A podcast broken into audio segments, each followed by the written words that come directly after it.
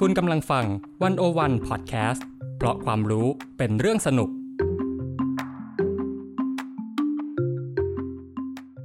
Game begin.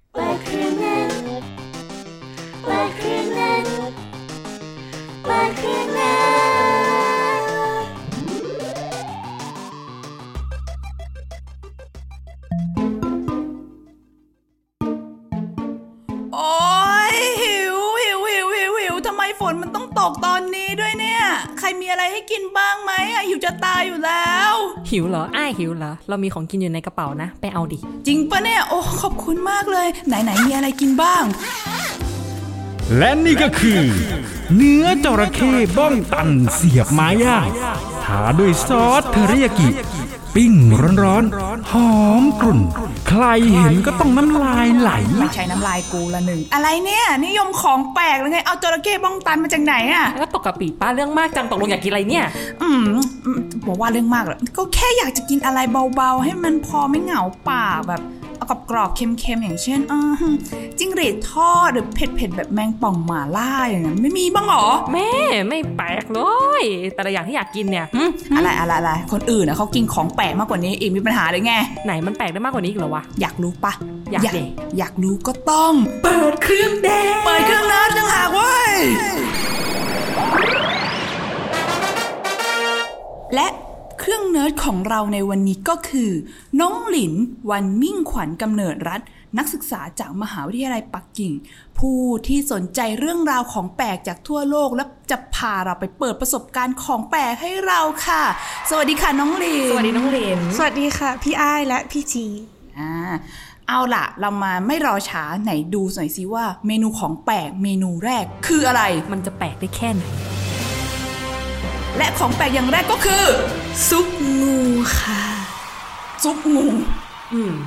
อยู่ๆทำไมเขาถึงกินงูไอ้งูที่มันเลื้อยๆอยู่ตามพื้นอะไรคะใช่ค่ะ อันนี้นี่มีที่มามาจากไหนคะค่ะจริงๆเนี่ยงูนี่คนทั่วโลกนี่ก็จริง ๆเขาก็กินกันนะคะ แต่หลักๆเนี่ยในประเทศจีนเนี่ยจะกินกันเยอะมากโดยเฉพาะซุปเนื้องูนะคะ คือคนจีนเนี่ยเชื่อว่างูเนี่ยเป็นสัตว์เอ่อมันเป็นสมุนไพรหรือเป็นยาอย่างหนึ่งที่มีประโยชน์ต่อร่างกายเราค่ะ ถ้าเราย้อนยุคไปในตั้งแต่สมัยราชวงศ์หมิงนะคะ จริง ๆ ตอนนั้นเนี่ยจะมีตำราสมุนไพรฉบับหนึ่งชื่อว่าเปิ่นเฉากังมู่ซึ่งเป็นตำราที่เรียกว่าแพทย์จีนส่วนมากเนี่ยเวลาเขาจะจัดยาจีนเนี่ยจะต้องอิงจากตำรานี้เป็นหลักแล้วก็ในตำรานี้นะคะเขาก็ระบุไว้ว่างูเนี่ยส่วนต่างๆของมันสามารถเอามาทำเป็นยาและอาหารที่มีประโยชน์ต่อร่างกายได้ด้วยค่ะ อย่างเช่นอะไรบ้างคะ เห็นงูตัวมันยาวๆเลื้อยๆเนี่ย อย่างแรกเลยก็คือน้ำดีถุงน้ำดีของงูค่ะ เฮ้ยทำไมเปิดมาเป็นถุงน้ำดีอย่างแรกนั่นเนี่ยน่ะสิเพราะว่าในในตำราฉบับนั้นนะคะ ได้บรรยายละเอียดเลยว่าถุงน้ำดีของงูเนี่ยมันเป็นยาและสามารถเอามาทำอะไรได้บ้าง ซึ่งในตำราตำรานั้นนะคะ ก็บอกไว้แล้วว่าถุงน้ำดีของงูเนี่ยมันมีประโยชน์ในการเอามาบำรุงผิวพรรณของเรา แล้วก็บำรุงเลือดทำให้เลือดของเราเนี่ยแข็งแรงมากขึ้น นอกจากนี้นะคะมันสามารถเอามาบดเป็นผง และเหมือนกับว่าเอามารักษาโรคเกี่ยวกับดวงตาก็ได้ด้วยค่ะ อืมมีประโยชน์หลายอย่างเหมือนกันนะ สมมติเราอยากผิวพรรณดี เราไปกินน้ำดีงูอย่างนั้นเหรอคะถ้าอิงตามในตำราแพทย์เอ่อตำราเล่มนั้นนะคะ จริงๆก็สามารถทำได้ค่ะ และนอกจากนี้ไม่เพียงแค่ถุงน้ำดีงูนะคะ หนังงูเองเนี่ยมันก็สามารถเอามาบดและเอามาทำเป็นยาที่บำรุงผิวพรรณเราหรือบำรุงกระดูกก็ได้ค่ะ หนังงู โอ้โห ทั้งถุงน้ำดี ทั้งหนัง แล้วมันมีส่วนไหนอีกที่เขาเอามากิน อะเมื่อกี้ก็บอกว่าเอาเนื้อมาทำซุปใช่ไหม แล้วมีส่วนไหนที่เขากินอีก หรือมีส่วนไหนที่เขาไม่กินอีก ค่ะ เลือดงูค่ะ เขาเชื่อว่าเลือดงูเนี่ย มันเป็นยาชั้นดีในการบำรุงกระดูกนะคะบำรุงข้อต่อ โดยเฉพาะในเอ่อบริเวณภาคใต้ของจีนในสมัยก่อนนะคะ เวลาแบบเอ่อเกิดสงคราม หรือเวลาเกิดภัยพิบัติภัยธรรมชาติอะไรเนี่ย แพทย์เนี่ยเขาก็จะเอาเลือดงูเนี่ยมาทำเป็นยา แล้วก็เอามาเอ่อเอามาต้มซุปให้คนเนี่ยดื่มเพื่อจะบำรุงกระดูกข้อต่อที่เหน็บชาค่ะ ซุปเลือดงูมีฤทธิ์แก้เหน็บชาอืมโอ้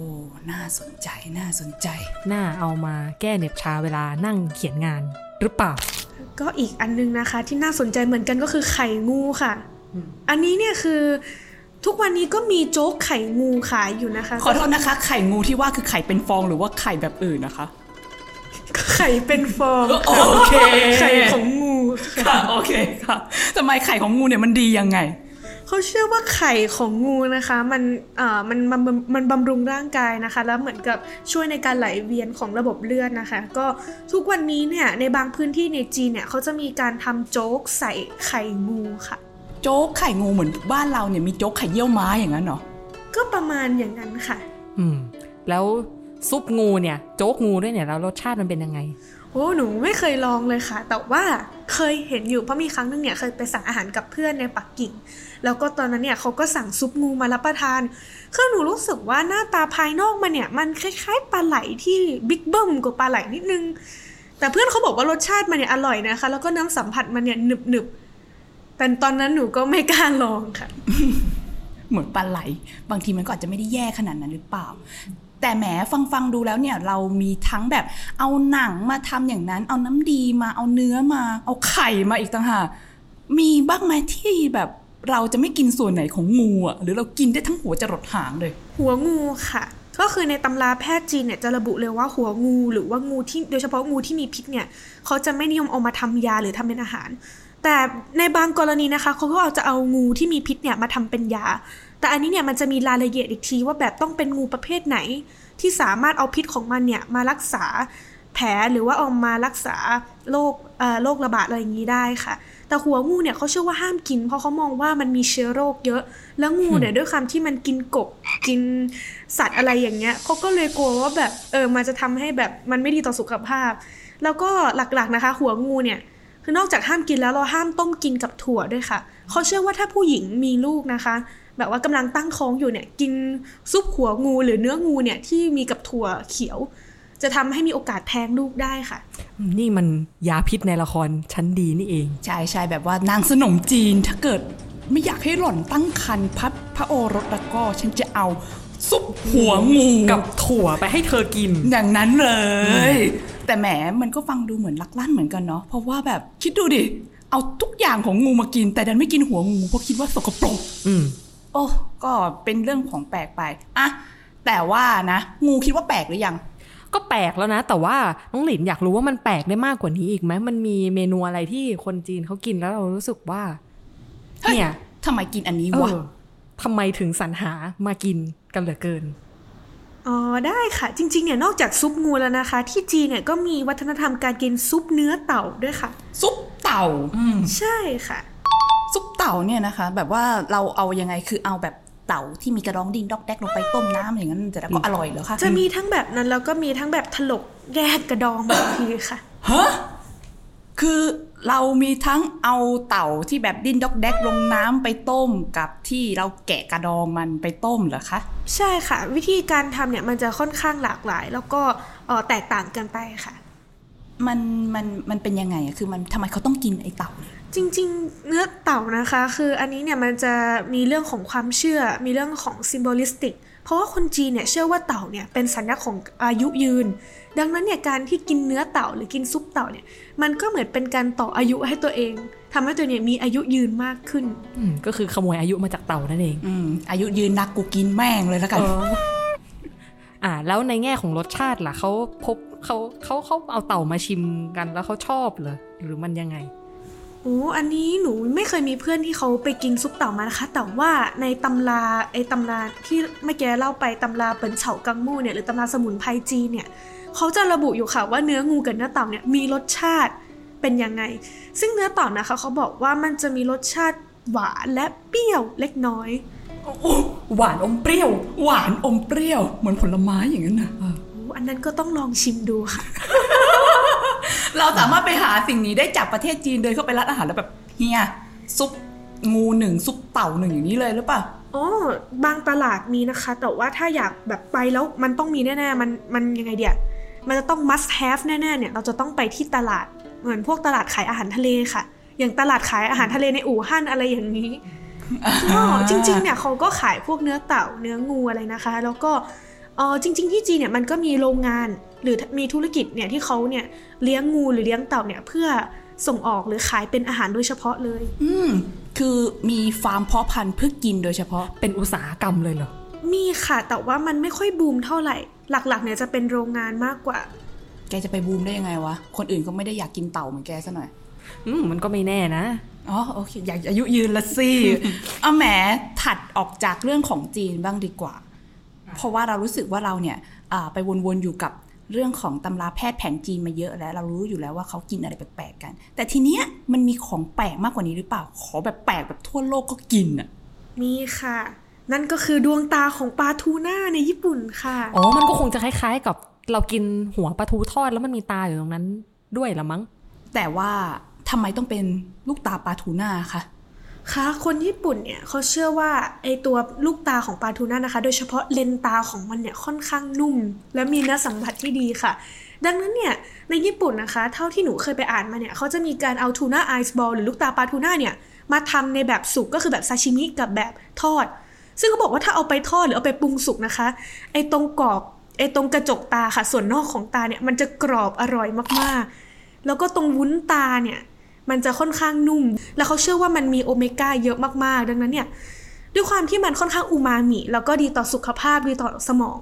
คนก็เลยนิยมกินปลาทูน่าค่ะ ลูกตาปลาทูน่าออืมเรียกได้ว่าหลากหลาย t e x t อร์ในหนึ่งคำเลยทีเดียว คนเรามันกินแค่เนื้อเฉยๆ ไม่ได้หรือไงว่าทำไมต้องไปกินลูกตาปลาเฮ้ย แต่เราเคยเห็นปลาทูน่าของจริงอะตัวมันใหญ่มากเลยนะ แสดงว่าลูกตามันก็ต้องมีขนาดใหญ่มากๆเลยเลยดิก็เป็นไปได้แล้วจริง ๆ มันใหญ่ขนาดไหนน้องหลินโห อันนี้ถ้าเราลอง search ในอินเทอร์เน็ตนะคะ เราจะเห็นว่าเอ่อลูกตาของปลาทูน่าเนี่ยมันจะใหญ่ประมาณกำปั้นมือของเราเลยค่ะ ก็คือถ้าเกิดอยากจะได้รสอูมามิจริงๆจะเต็มคำลองจินตนาการเอากำปั้นยัดปากดูนะคะ อย่างนั้นเหรอ แต่นั่นก็จะเป็นรสชาติมือของเราไม่ใช่รสรสชาติลูกตาปลาทูน่าค่ะอย่าตัดมุกกันอย่างนี้สิไม่แน่ลูกตาปลาทูน่าอาจจะใหญ่กว่ากำปั้นเราก็ได้ แต่ทีนี้ ถ้าเกิดคนนิยมกินขนาดนั้นเนี่ย ราคาของมันก็น่าจะสูงหรือเปะอืม ราคาถือว่าสูงพอสมควรค่ะ แต่ถ้าเทียบกับพวกปลาเอ่อซาชิมิประเภทอื่นๆเนี่ยเหมือนเอ่อคนเนี่ยจะนิยมซื้ออันอื่นมากกว่าอย่างของปลาทูลูกกระตาปลาทูน่าเนี่ยคนส่วนมากจะนิยมกินแบบหลังเลิกงานอะไรอย่างนี้ แต่ว่ามันก็ยังไม่ได้พ o p พูล่าขนาดนั้นค่ะว่าทำไมต้องกินหลังเลิกงานน่ะกินก่อนงานไม่ได้เหรอค่ะเพราะว่าเหมือนกับพวกคาเฟ่หรือว่าพวกร้านอาหารญี่ปุ่นเนี่ยเวลาที่เขาเปิดกลางคืนเนี่ยเขาจะนิยมขายเออหรือนิยมเสิร์ฟลูกกระตาปลาทูน่าในรูปแบบของ appetizer อะไรอย่างนี้หรือว่าเป็น main course ด้วย คนก็เลยนิยมแบบอ่าสั่งมากินเล่นๆ หรือว่าบางทีแบบบางคนที่เขาเชื่อเหมือนบางคนที่เขาแบบอยากลองสัมผัส texture ของลูกกระตาปลาทูน่าเนี่ยเขาก็อาจจะสั่งมาเป็น main course เป็นซุปลูกตาปลาทูน่าค่ะ ฟังดูแล้วมันก็ดูน่าจะหาซื้อได้ง่ายเนาะมันหาซื้อได้ง่ายขนาดนั้นมันน้องลินเท่าที่อ่านมานะคะก็คือสามารถหาซื้อได้ตามเอ่อละตลาดที่ขายอาหารทะเลในญี่ปุ่นค่ะ อืมไม่ถ้าเกิดมีปลาทูน่าที่ไหนก็ไปขอแลบลูกตาปลามาให้ได้ไง มีตลาดปลาที่ไหน มีลูกตาปลาทูน่าที่นั่นอะแต่ฟังฟังดูลูกตาปลาทูน่ามันก็เหมือนอาจจะเหมือนลูกตาปลาทูทอดในบ้านเรา ที่แบบบางคนเขากินหัวแล้วเขาเสียดายไงเขาก็เลยแบบว่าขอกินตาด้วยอะไรอย่างนี้ มันก็เป็นไปได้นั่นแหละนะอืมแต่แต่ว่าเขาแค่กินตาเฉยๆอะแต่ว่าขออะไรที่มันแบบประเทศเราเนี่ย ไม่มีแน่ ๆ ได้ไหมขอแบบได้ยินแล้วโหมึงไปกินกันทำไมอะไปสรรหากันมาจากไหนขอสักหนึ่งอย่างโอ้ถ้าอย่างนั้นนะคะ เราก็ต้องบินเที่ยวทริปไปอย่างเอ่อไปอย่างอาร์กติกเลยค่ะ นั่นก็คือไปกินมักตัสค่ะ นั่นก็คือเป็นหนังผิวหนังชั้นนอกปลาวาฬที่เอามาทอดกรอบค่ะมักตัสใช่ค่ะหนังปลาวาฬทอดกรอบ crispy เอาไปใส่ก๋วยเตี๋ยวเรือ ไม่ใช่ทำไมเราต้องไปเอาหนังปลาวาฬมาใส่ก๋วยเตี๋ยวเรือด้วยทำไมเขาต้องกินกันอย่างนั้นน่ะน้องหลินค่ะไอตัวมักตัสนะคะ มันจะทำจากผิวหนังชั้นนอกของปลาวาฬแล้วก็อีกบางส่วนเนี่ยก็จะเป็นประมาณ มันจะเป็นช่วงไขมันที่เป็นรอยต่อระหว่างผิวหนังชั้นนอกกับชั้นถัดมาอีกอย่างหนึ่งค่ะ เขาเชื่อว่ามันเป็นเอ่ออาหารที่มีไขมันและโปรตีนเยอะซึ่งมันค่อนข้างเหมาะกับสภาพแวดล้อมคนที่นั่นก็คือชาวอินูอิตเพราะว่าเขาอยู่ในขั้วโลกนะคะ ดังนั้นเนี่ย เอ่อเขาต้องการอาหารที่มีไขมันเยอะ มีโปรตีนเยอะ ไม่งั้นเนี่ยนะคะเขาก็จะหนาวตายค่ะ อืม แล้วมันมีประโยชน์อะไรบ้างนะหนังปลาวานนอกจากกันหนาวเนี่ยโอ้ประโยชน์ในที่นี้นี่เป็นทางด้านความสุขทางยังไงดีความสุขที่เราได้จากการกินหรือว่าทางด้านสารอาหารคะ ฉันชอบคำว่าคุณประโยชน์ที่ได้จากแบบว่าเป็นความสุขจากการกินอะงั้นก็แปลว่าเราก็น่าจะได้คุณในประโยชน์จากอาหารทุกประเภทนะสิ ถ้าเรามองอย่างนั้น ก็ใช่อาหารทุกอย่างมันก็ดีอยู่แล้วของมันป้าอืมแต่กลับมาที่หนังปลาวานทอดกันเถอะอะเอาคุณค่าทางสารอาหารแล้วกัน ใช่ใช่โอ้แน่นอนค่ะ โอเมก้าเยอะค่ะ โอเมก้าอีกแล้วเหรอ โอเมก้าที่ทำให้เราต้องกินหนังปลาวานขนาดนี้ แต่มันทำให้เราฉลาดนะ เออ กินหนังปลาวาฬแล้วเราจะฉลาดจริงไหมคะน้องหลิน ค่ะ ก็ต้องลองดูค่ะ อะโอเค แต่ทีนี้เนี่ยเขากินหนังปลาวาฬกันยังไง เมื่อกี้บอกมีทอดกรอบ แล้วมันมีวิธีกินแบบอื่นอีกไหมคะ เรากินหนังปลาวาฬดิบได้ไหมหรือว่าจริงๆที่นั่นเนี่ยเอ่อที่อินูอิตเอ่อเหมือนชาวอินูอิตนะคะ เวลาเขากินหนังปลาวาฬเนี่ยส่วนมากจะเสิร์ฟแบบเป็นหนังปลาวาฬดิบมากกว่าที่จะเป็นเอาเอามาทอดเอามาทอดกรอบอะไรอย่างนี้ค่ะ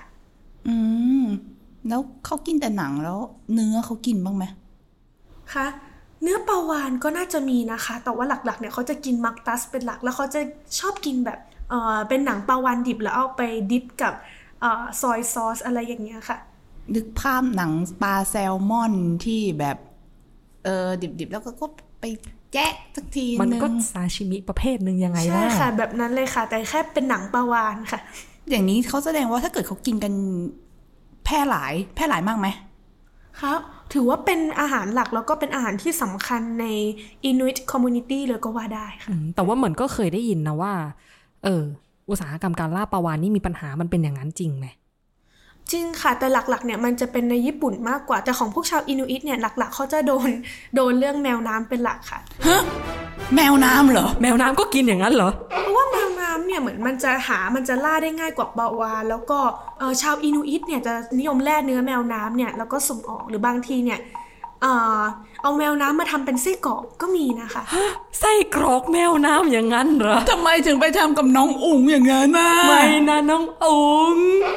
ทำไมอะเขาคือคือเขาบอกว่าเขากินแมวน้ำเป็นอาหารหลักกันเหรอคะที่ขั้วโลกอ๋อใช่ค่ะ เป็นหนึ่งในอาหารหลัก แล้วก็ค่อนข้าง popular พอๆกับมักตัสเลยค่ะ อืม คุณประโยชน์ของแมวน้ำคืออะไรคะ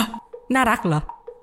หลักๆนะคือสารอาหารค่ะ มีโปรตีน มีวิตามิน ค่อนข้างเยอะ แล้วก็มีไขมันค่ะ ซึ่งมันค่อนข้างมีประโยชน์ต่อชาวอินูอิตนะคะ ในเวลาที่เขาต้องดำเนินชีวิตท่ามกลางอากาศที่หนาวเหน็บค่ะ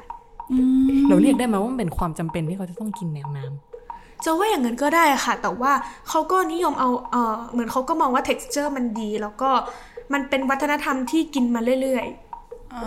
าคือคือละทิ้งความเป็นมนุษย์ห วนคืนสู่หมีขั้วโลกว่าอย่างนั้นเถอะๆอ๋อหมีขั้วโลกเขาก็เอามากินนะคะ กินทั้งแมวน้ำกินทั้งหมีขั้วโลก โอ้ไม่ใช่ค่ะ มันเป็นวัฒนธรรมในขั้วโลกค่ะเดี๋ยวนะขอกลับมาที่หมีขั้วโลกก่อนหมีขั้วโลกเนี่ยเขากินกันยังไงโอ้อันนี้นะคะ เท่าที่หนูลองไปรีเสิร์ชมาเนี่ย มันจะมีทั้งแบบเอ่อดิบแล้วก็แบบสุกค่ะ แต่ส่วนมากเนี่ยจะนิยมกินแบบเป็นแบบสุกมากกว่า ดิบนี่คือแล่หมีขั้วโลกมากินเหรอคะ ใช่ค่ะ เป็นเนื้อน้องหมี แล้วแล้วก็ทำน้องหมีแดกเดียว ประมาณนั้นค่ะแต่แต่ส่วนอืมอันนี้ก็ต้องลองไปผจญภัยในขั้วโลกดูนะคะ ว่าเขาเอาน้องหมีเนี่ยมาปิ้งเหมือนหมูปิ้งในบ้านเราหรือเปล่า กลับมาที่เนื้อแมวน้ำแล้วนอกจากไส้กรอกเนี่ยเขาเอาเนื้อน้องแมวน้ำไปทำอะไรกันอีกบ้างชาวอินูอิตเนี่ยอ๋อ ก็เอามาทำหลายอย่างเลยค่ะ อย่างอะถ้าเรามองในด้านอาหารนะคะ ก็จะมีเอาเนื้อแมวน้ำเนี่ยมาทำเป็นแมวน้ำแดดเดียวก็มีนะคะ แต่ถ้าเรามองนอกจากด้านอาหารเนี่ยเออแมวน้ำถือว่าเป็นสัตว์ที่ล้ำค่ามากๆ เขาก็จะเอามันเนี่ยเอาหนังมันมาถลกมาทำเป็นพวกเอองานศิลปะ ซึ่งพวกนี้เนี่ยขายได้ราคาดีแล้วถือว่าเป็นรายได้สำคัญของชาวอินูอิตเลยค่ะ อืมคือถ้าเกิดเขาล่ามาตัวหนึ่งเขาก็จะกินทั้งเนื้อแล้วก็เอาหนังมาทำเป็นงานศิลปะงานคราฟต์เป็นใช่ค่ะสินค้าเป็นงานขคอรางฟต์ชุมชน ถูกต้องค่ะ แต่แบบนี้มันก็ฟังดู จะสร้างปัญหาหรือเปล่า เพราะว่าไม่รู้สิสำหรับเขาอาจจะเป็นวัฒนธรรม แต่อีกแง่หนึ่งมันก็อะถ้าเกิดมีการล่าเยอะๆ มันก็อาจจะส่งผลถึงระบบนิเวศ มันเป็นอย่างนั้นหรือเปล่า ใช่ค่ะ เรื่องล่าแมวน้ำนะคะ หรือว่าการส่งออกเนื้อแมวน้ำของชาวอินูอิตเนี่ยถือว่าเป็นประเด็นในช่วงประมาณหลายปีที่ผ่านมาเลยประมาณ 2007 หรือ 2008มั้งอันนี้จำ specific ไม่ได้แล้ว แต่ว่าช่วงนั้นเนี่ย เอ่อกรีนพีซนะคะมีบทบาทอย่างมากในการเรียกร้องให้ประชาคมโลกเนี่ยมาปกป้องน้องแมวน้ำเพราะไม่อย่างนั้นเนี่ยโอกาสสูญพันธุ์มันสูงมากเพราะชาวอินูอิตเนี่ยเขาส่งออกกันแบบโอ้โห เหมือนบ้านเราส่งออกปลาส่งออกเนื้อเนื้อสัตว์อะไรอย่างนั้นเลยฉะนั้นเนี่ยตอนนั้นนะคะ Greenpeace เขาก็ไปล็อบบี้สำเร็จค่ะเขาก็สามารถทำให้ EU เนี่ยออกมาตรการแบนการนำเข้าแมวน้ำจากอินูอิตค่ะ ซึ่งตอนนั้นเนี่ยก็ส่งผลกระทบต่อชาวอินูอิตอย่างมากเลย เพราะว่า อ่ามันเป็นสินค้าส่งออกหลักของเขาพอ EU เนี่ยออกมาตรการแบนขึ้นมาเนี่ย โอ้โหรายได้โอ้โหหลายเหรียญน่าจะหายไปพอสมควรเลยค่ะ แล้วหลังจากนั้นชาวอินูอิตเขาทำยังไง เขาก็โต้กรีนพีซกลับนะคะว่านี่เนี่ยมันเป็นวัฒนธรรมของเขาเขาไม่ได้มีเจตนาที่จะแบบฆ่าล้างสัตว์โดยไม่มีเหตุผล แต่มันคือวัฒนธรรมเป็น traditional culture ที่เขาเนี่ยมีมาตั้งนานแล้ว ซึ่งชาวอินูอิตนะคะ คือจริง ๆ เนี่ย เอ่อเขาเขากระจายกันอยู่หลักๆเนี่ยประมาณ 4 ที่ก็จะมีในรัสเซียในอาร์กติกอะไรอย่างนี้ เขาก็รวมกันเป็นสมาคมกันเลย แล้วก็ต่อรองกับกรีนพีซเลยเรียกร้องเลยโต้กลับเลยว่าเนี่ยฉันกินแมวน้ำเนี่ยมันไม่ผิด เพราะว่ามันเป็นสัตว์ที่จำเป็นมันอืมมันเป็นสัตว์ที่จำเป็นต่อการดำรงชีวิตของฉันอะไรอย่างนี้ อืม มันเป็นวัฒนธรรมในสังคมของเขาจะว่าไปเรื่องนี้มันก็ฟังดูเป็นการเมืองเนาะว่าเราจะจัดการยังไง หาสมดุลยังไงระหว่าง วัฒนธรรมพื้นเมืองและปัญหาเรื่องระบบนิเวศ อืม ใช่เลย เราอาจจะบอกได้ว่านี่คือการเมืองของเรื่องการพัฒนาก็ได้ ซึ่งก็ขอเดาว่าเรื่องนี้ก็ยังถกเถียงกันไม่จบเนาะใช่ค่ะ ยังถกเถียงกันไม่จบแต่ว่าหลังๆมาเนี่ย นักวิชาการส่วนมากที่เขาไปทำวิจัย หรือว่าที่เขาไปทำ fieldwork ในขั้วโลกนะคะ เขาก็พยายามเสนอหรือพยายามเอ่อเสนอทางเลือกอื่นๆ ให้ชาวอินูอิตว่าแบบจากที่คุณเนี่ยมาล่าแมวน้ำหรือส่งออกแมวน้ำเนี่ย คุณลอง diversify กิจกรรมทางเศรษฐกิจดีไหมแบบทำให้กิจกรรมทางเศรษฐกิจคุณเนี่ยหลากหลาย มากขึ้นไม่ใช่แบบมีแค่การล่าสัตว์อย่างเดียวอะไรอย่างนี้อืมก็พยายามหาทางออกให้ชนพื้นเมืองเนี่ย ก็ยังอยู่ได้ แม้ว่าจะไม่อาจจะลดการล่าแมวน้ำลง อืมโอ้ดีดีดีดีอะทีนี้เราเชื่อว่าแบบว่าวันนี้เนี่ยเราก็ได้คุยถึงเรื่องประเด็นอาหารแปลกๆหลายอย่าง แต่ก็อยากจะบอกว่าบางอย่างเนี่ย มันเป็นเรื่องของวัฒนธรรมของสังคมนั้นๆเนาะอืมไม่ได้สนับสนุนให้เกิดการบอกออกไปล่าปลาวานหรือว่าออกไปล่าแมวน้ำเพื่อที่บอกว่ามันอร่อย เมื่อกี้เราก็ได้คุยกันเรื่องการเมืองเรื่องแมวน้ำไปแล้วเนาะแล้วทีนี้เนี่ยทั้งหมดทั้งมวลที่เราคุยกันมา 5 เมนูเนี่ยแต่ไล่ไปตั้งแต่ซุปงูซุปเต่าตาปลาทูน่าหนังปลาวานทอดกรอบและไส้กรอกแมวน้ำเนี่ย มันมีประเด็นอะไรอื่น ๆ ที่เกี่ยวกับอาหารพวกนี้อีกไหม จริงๆนะคะเรื่องการกินอาหารแปลกเนี่ยมันก็นำมาสู่ concern หรือความกังวลเกี่ยวกับเรื่องความมั่นคงทางอาหารทั่วโลก เพราะว่าอาหารแปลกบางอย่างเนี่ยเอ่อด้วยความที่ไอตัวเนื้อเนื้อสัตว์ตัวนั้นเนี่ยมันอาจจะเป็นสัตว์ที่ใกล้สูญพันธุ์แล้วอะไรอย่างนี้อืมเขาก็เลยรัฐบาลเอ่อในหลายประเทศเนี่ยเขาก็มีความกังวลว่าแบบการที่คนเนี่ยหันมานิยมกินอาหารแปลกๆเนี่ยมันจะมีผลต่อ biodiversity หรือเปล่า แบบว่าความหลากหลายทางอ่าชีวภาพอะไรอย่างนี้หรือเปล่า อะน้องหลินเราอยากรู้ว่าแบบในจีนเนี่ยพอเขามีของแปลกเยอะๆเนี่ยเขามีมาตรการหรือว่าเขาพยายามจัดการเรื่องพวกนี้ยังไงบ้างอะคะจริงๆ ก่อนหน้านี้เนี่ยหมายถึงก่อนที่จะเกิดโควิดนะคะ ความพยายามหรือว่าวิธีการออกกฎหมาย ออกมาตรการต่างๆ ในการจัดการอาหารแปลก ซึ่งที่จีนเขาจะเรียกว่าเหย่เว่ยก็คือเมนูที่รสชาติแปลกๆอะไรอย่างนี้ความพยายามตรงนี้เนี่ยมันยังไม่ค่อยชัดเจนเท่าไหร่ จนกระทั่งปีที่แล้วนะคะ พอเกิดโควิดขึ้นมาตุ้มเดือนมกราคม ช่วงนั้นเนี่ยคนก็เริ่มรณรงค์กันแล้วว่าแบบอันนี้มาจากภาคประชาชนก่อนนะคะ ว่าคนก็เริ่มแชร์ข้อความ แชร์บทความใน WeChat หรือว่าในโซเชียลมีเดียอื่นๆ แล้วว่าแบบ เออใครใครกินอาหารแปลกนะ ไปตายเลยนะ อย่างนี้ก็มีถึงขั้นนะตายคะเลยเหรอใช่ค่ะ ก็มีคนส่วนมากเนี่ยก็เริ่มรณรงค์กระแสแบบว่าเออห้ามกินเหยี่ยเว้ยหรืออาหารแปลกเหมือนเขาเหมือนเขากลัวว่าเออเพราะตอนนั้นเนี่ยมันมีกระแสที่ว่าโควิดเนี่ยมาจากซุปข้างคาวในใช่จีนนะคะใช่หรือว่าใช่อาหารในตลาดทะเลที่อู่ฮั่น ช่วงนั้นเนี่ยก็เลยมีการรณรงค์เหมือนแบนการกินอาหารแปลกแล้วก็หลังจากนั้นเนี่ยตัวรัฐบาลเองเนี่ยก็เริ่มเข้ามามีบทบาทและพยายามลดการบริโภคเหมือนกับพยายามชักชวนให้ประชาชนเนี่ยลดการบริโภคพวกอาหารที่มาจากเนื้อสัตว์แปลกๆหรือว่าแม้กระทั่งการผลิต แต่มันก็ยังคอนโทรลยากอยู่ค่ะ เพราะว่าอุตสาหกรรมพวกนี้เนี่ยมันอยู่มานานพอสมควรแล้วอืมบางอย่างก็ไปเชื่อมโยงกับความเชื่ออย่างแพทย์แผนโบราณใช่ค่ะนั่นด้วยสินะ หรือว่าอย่างที่เราคุยกันเรื่องซุปเต่าเนี่ยเรื่องอายุยืนอะไรแบบนั้นใช่ไหมใช่ อย่างเมื่อเออตอนที่หนูอยู่ที่จีนนะคะ อย่างบางทีเนี่ยเราไปโรงพยาบาลเนี่ยก็เขาก็จะมีหน่วยแพทย์แผนจีน ซึ่งดังนั้นเนี่ยถ้าสมมติเขาแบนเนื้องู แบนเนื้อเต่า แบนสัตว์แปลกๆเนี่ย บางทีการจัดยาของแพทย์อาจจะลำบาก เพราะว่าไม่ใช่ว่าสมุนไพรที่มาจากพืชทุกชนิดเนี่ย มันสามารถเอามาปรุงยาตามสูตร ที่มันถูกบันทึกในเปินเฉากังมู่ หรือว่าอีกตำราหนึ่งที่เขาจะชื่อว่าเฉินหนงอะไรสักอย่าง ดังนั้นเนี่ยเหมือนกับพวกงูหรือว่าพวกเเนื้อสัตว์แปลกๆอะไรพวกนี้เนี่ย มันยังมีความสำคัญในระดับหนึ่งอยู่ค่ะ อืมอะ โอเค นั่นก็เป็นความพยายามที่เราต้องจับตามองกันต่อไป แต่ทีนี้ปิดท้ายกันซะหน่อยเรามาแชร์กับประสบการณ์กันสิว่า แต่ละคนเนี่ยเคยกินของแปลกขนาดไหนกันมาก่อน เริ่มที่เครื่องเนิร์ดวันนี้ไหมอ่าน้องหลินอะไรที่แปลกที่สุดในชีวิตเท่าที่น้องหลินเคยกินคะที่แปลกที่สุดนะคะ น่าจะเป็นปลาหมึกสด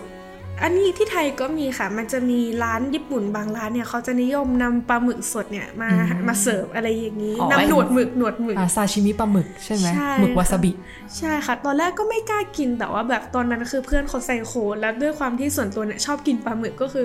อะลองสักตั้ง ความรู้สึกหนูรู้สึกว่าเหมือนหนูกินบุกที่มันหยุยหยุยๆแบบบอกไม่ถูกแต่ว่าด้วยความที่ส่วนตัวเนี่ยชอบปลาหมึกอยู่แล้วก็เลยค่อนข้าง enjoy eating พอสมควรค่ะ อืมอะ แล้วอ้ายล่ะ อ้ายเหรอ ขอไต่ระดับขึ้นมาอีกสักหน่อยก็คือเป็นรถด่วนหรือหรือหนอนทอดนั่นเองว่าบ้านเราเนี่ยแม้ว่าอ้ายจะเป็นเด็กกรุงเทพเนี่ยแต่ว่าบางทีก็ยังสามารถเจอรถเข็นขายมาแมลงทอด ได้ตามที่สตรีทฟู้ดอะไรต่างๆนะคะ อืมไม่ไม่รู้จีนเคยกินบ้างหรือเปล่า เราอะไม่ไม่ไม่เคยกินรสด่วน ไม่ค่อยไม่เคยกินพวกแมลง เอาจริงๆสารภาพก็คือว่าก็ยังไม่กล้าแต่ก็อยากลองอยู่เหมือนกันนะ เออคือ จะว่ายังไงดีแมลงในแง่หนึ่งมันก็มันก็ไม่แปลกเพราะอย่างอย่างที่อ้ายบอกว่า เราก็เห็นนอนเห็นแมลงเห็นแมงป่องต่างๆ ขายเป็นสตรีทฟู้ดทั่วไป แต่ว่าสำหรับคนที่ไม่กินมันก็เรียกว่าแปลกก็ยังเรียกได้อยู่อะแล้วยังไงอ้ายมันเป็นยังไงประสบการณ์ จีนน่าจะลองอีกสักทีนะ เพราะว่าอะสำหรับอ้ายมันก็คือแบบของทอดอะมันก็คือของทอดแบบเหมือน ขนมกรุบกริบอะไรอย่างเนี้ยเพราะว่าตัวรสด่วนมันก็จะเล็กๆ แล้วข้างในมันก็จะกวงๆนิดหน่อย แต่ว่าพอมันไปทอดแล้วมันมีแบบ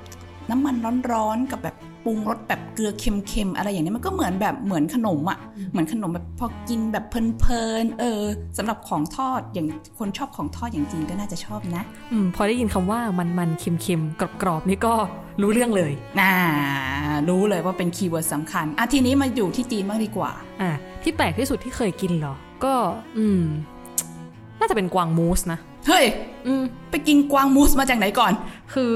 ก็ต้องเท้าความว่าเคยไปแลกเปลี่ยนที่นอร์เวย์เนาะ แล้วก็มีโอกาสได้ลองชิมกวางมูส จริง ๆ มันก็ไม่ได้ถือว่าเป็นอาหารแปลกของที่นั่น คนที่นั่นก็